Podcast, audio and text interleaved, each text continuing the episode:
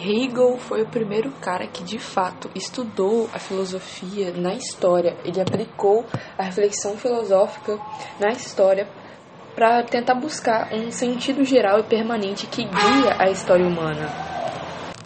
É aquilo, a história humana tem lógica ou é apenas um movimento é, casual de acontecimentos um atrás do outro, mas ele diz que sim, a história humana tem lógica, e essa lógica é guiada pelo chamado espírito ou absoluto, e que esse espírito absoluto tem uma finalidade, caminha para a finalidade da história humana, do humano, que é sempre ter mais liberdade.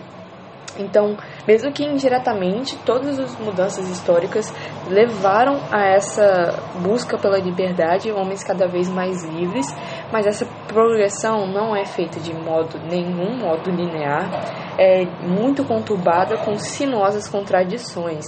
E essas contradições, com coisas muito opostas, é, você acaba chegando a um novo sistema, uma nova mudança. E esse é o que ele chama de é, processo dialético que é perceptível na história, onde você tem uma tese, que é onde uma ideia ou perspectiva se implanta, a antítese é uma coisa totalmente oposta que vai em frente dessa tese, e a síntese é quando você junta elementos das duas visões, uma terceira perspectiva que analisa as coisas de um plano de vista mais alto e que essas oposição, oposições não são na verdade reais, mas sim uma preparação para o maior aperfeiçoamento da humanidade. Por exemplo, ele deu o exemplo do politeísmo, do monoteísmo, que juntos vão criar a Santíssima Trindade no cristianismo. Então, são duas coisas.